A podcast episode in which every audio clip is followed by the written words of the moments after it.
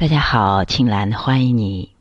我们平静平和的走进《黄帝内经》，去感悟生命的奥秘。关于生命的产生，《易经》里说：“天地阴运，万物化纯；男女构精，万物化生。”阴运指的是天地处在一种混沌的状态。化纯的意思是变化而精纯。易经这句话中的男女不仅仅指男人和女人，也代指阴阳两性。这句话的意思是说，天地之间阴阳相互作用，就化生出万物。万物产生的前提条件是阴阳交构。有了阴阳交构，才会有天地万物生生不息的本性。人类只是浩渺宇宙中的一粒尘埃，但人类这个幼小生命的诞生原理也是如此。具体到我们人的怀孕需要什么条件呢？古人认为，男子以精为主，女子以血为主。阳精溢泄而不竭，阴血时下而不迁。这句话首先是说，男子的精、女子的血是怀孕的必要条件。除了必要条件外，还需要阳精溢泄而不竭，阴血时下而不迁。意思是，男子的精子要源源不断，十分充足。而女子的月经不能过期，也不能提前，要按时而下。只有经期特别准，排卵期才会准，这样人才可以怀孕。西方医学对受精机制的解释是：男人一次释放的精子约三亿个，在从子宫口到输卵管的奔跑路途中。大部分精子会因子宫粘液及子宫内的白细胞而死亡。能到卵子附近的不到一百个。接触到卵子的精子群要齐心协力的用顶体酶溶解卵子的外壁。当唯一幸运的精子进入卵子后，细胞壁的保护膜就会硬化，将其他精子驱除在外。当卵子和精子的细胞核相互融合后，受精的过程就结束了。这真是个惊心动魄的故事。人类的全部历史可以说都有这个故事的影子。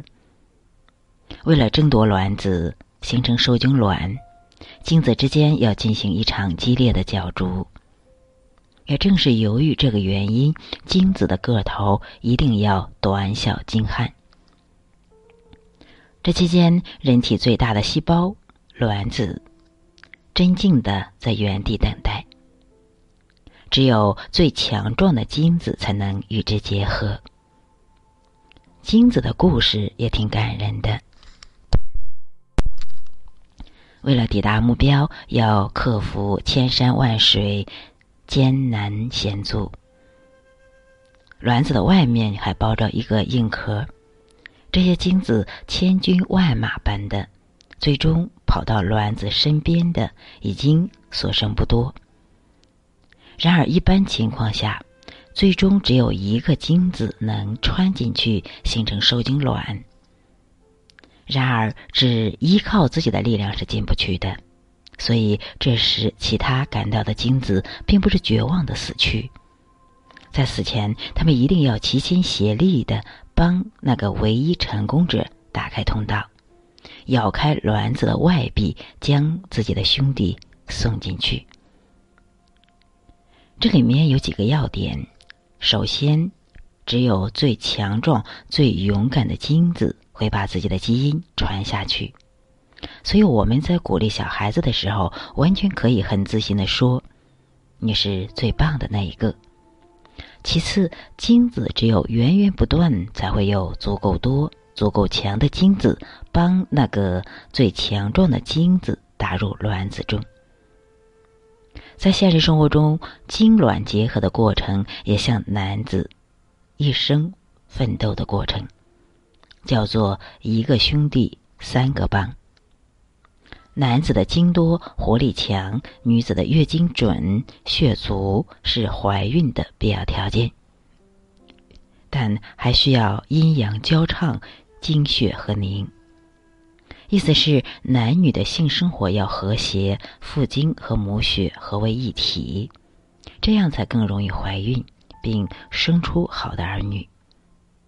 古人说：“男女情动，彼此深交，然后行之，则阴阳合畅，精血和凝，有子之道也。”若男情已若男情已至而女情未动，则精早泄。谓之孤阳。女情已至而男情未动，则女心已过，谓之寡阴。孤阳寡阴，即不中。就像官夫寡妇，谓之不能生育也。人高兴的时候阳气多，抑郁的时候阴气多。多阳气者多生气，多阴气者多杀气。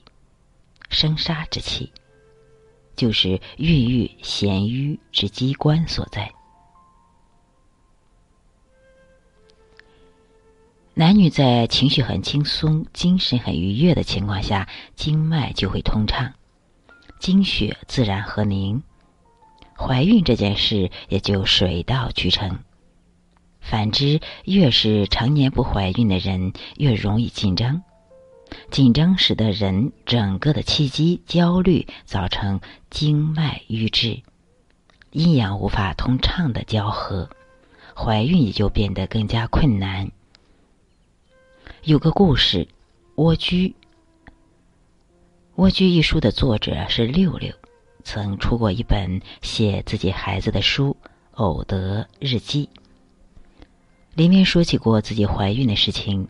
两口子一开始总怀不上孩子，于是向各方神圣请教了无数方法，但不管怎么做，照样怀不上。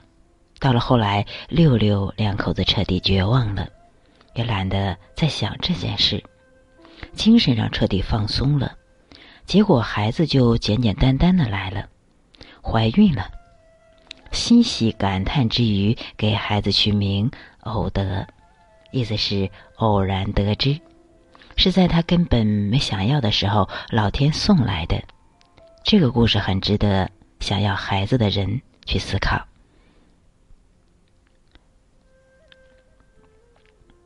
男子动情有三个表现，第一就是阳道昂奋，生殖器会勃起，这是肝气所致。因为肝主筋，生殖器是男性最大的筋。二是壮大而热，变热是心气所致，动心了。三是坚劲而入，能持久是肾气所致。男子可以用这三个指标来对照一下自己，如果不昂亢，生殖器总是偏软。就是肝气不足，如果生殖器不热，就是没有动心；如果热而不久，就是肾衰了。所以说，要想怀孕的话，男子的养生重在清心寡欲，养护好肝、心、肾这三个脏器。肝气盛大，精子才有力；心气强盛，精子不会冷。肾气强健，精子的量才会多，这是怀孕的关键。女子动情有五个表现：娇吟低语，心也；和睦不开，肝也；咽干气喘，肺也；其身自动，脾也；穷液尽运。肾也，简单说就是心、肝、脾、肺、肾全要有所行动，男女动情才可以彼此深交。有的夫妻在一起生活了很久，却很难达到深交，因为他们的情感总是不能协调一致。中国自古就强调夫妻要恩爱，但在现实生活中，男女的契合其实是一件很不容易的事情。原因还在于男女性情的差异。传统文化认为，男人为阳，代表生生不息，在行为方式上就应该主动；女人为阴，女子的德行就是厚德载物，能够宽容忍耐，在行为方式上属于被动的一方。阴阳合抱才是完美的圆。在性爱的过程中，求爱的是动物，被爱的是植物。性爱结束后，离开的当然是动物。当然，女人内心存留的是被真爱的甜蜜，男人则用性来证明归属。男人的生理特点是他可以在生活中把性、爱和婚姻分开，所以过去有人说，男人一般会需要三个女人，妻子要贞洁，以确保子女血统的纯净。情人满足男子的对性的需求，小妾则可以照顾男子的生活。女子则把这三样搅在一起，把性、爱、婚姻看作序列。不爱的人一般不会发生性行为，即便是被激情炽热的男子所诱惑，他也在心里暗示自己。对方是爱自己呀，还是对方需要自己，或者是能跟自己白头偕老吗？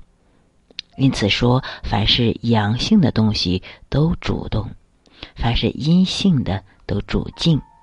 男女一个很大的不同就是，男人一般一般都是在说事儿，很少坐在一起谈情，所以男人自然要比女人想的长远一些。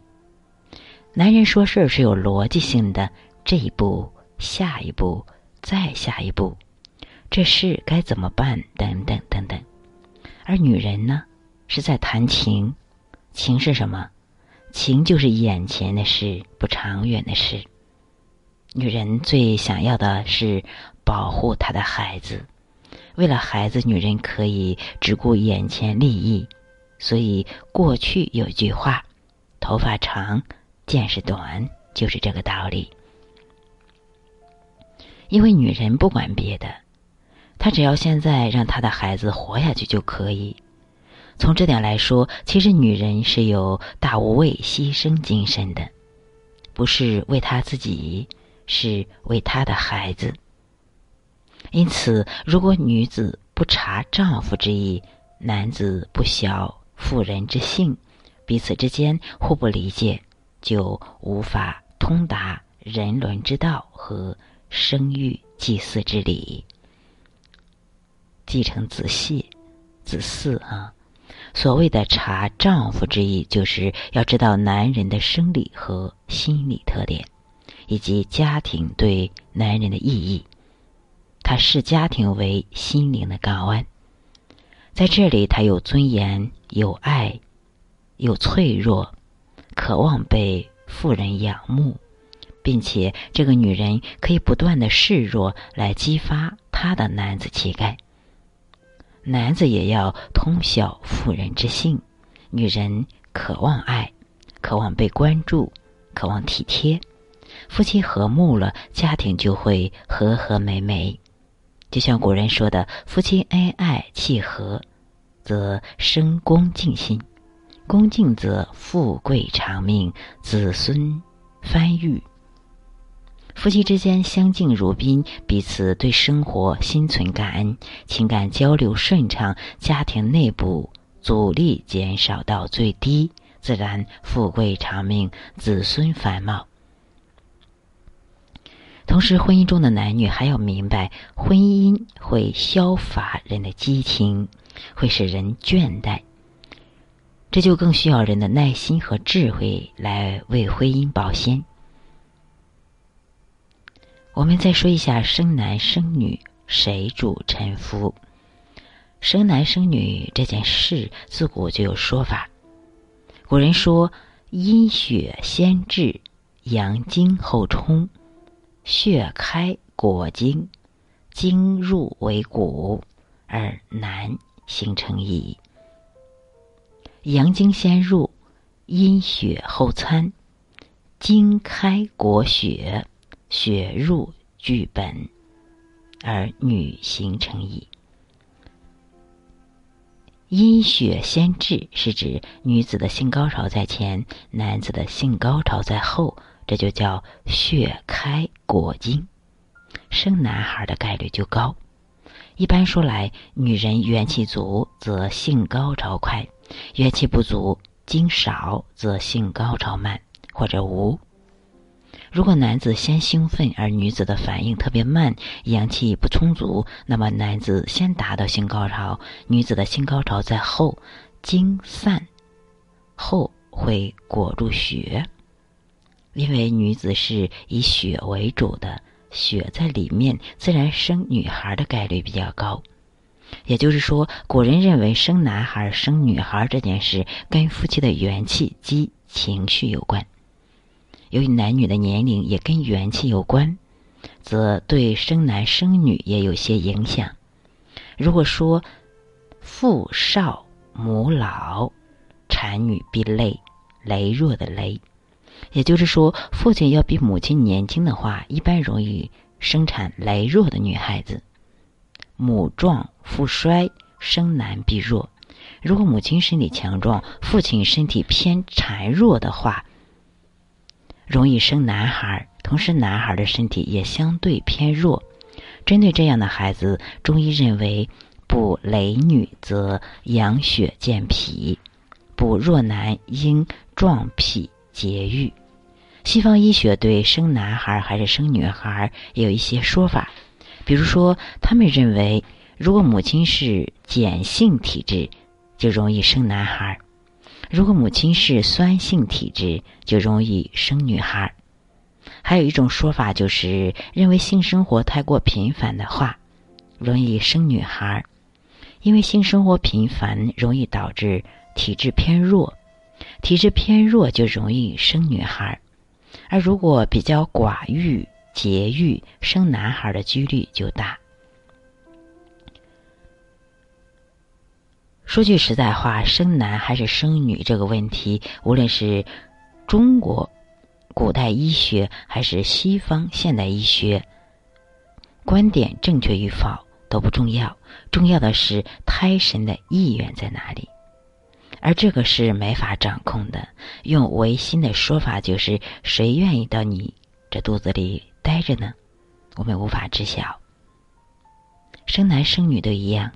都是自己的孩子，都是爱的结晶。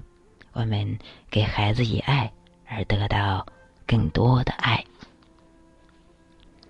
好，通过以上的分享，大家已经了解一下男女生男生女、男女孕育的奥秘过程。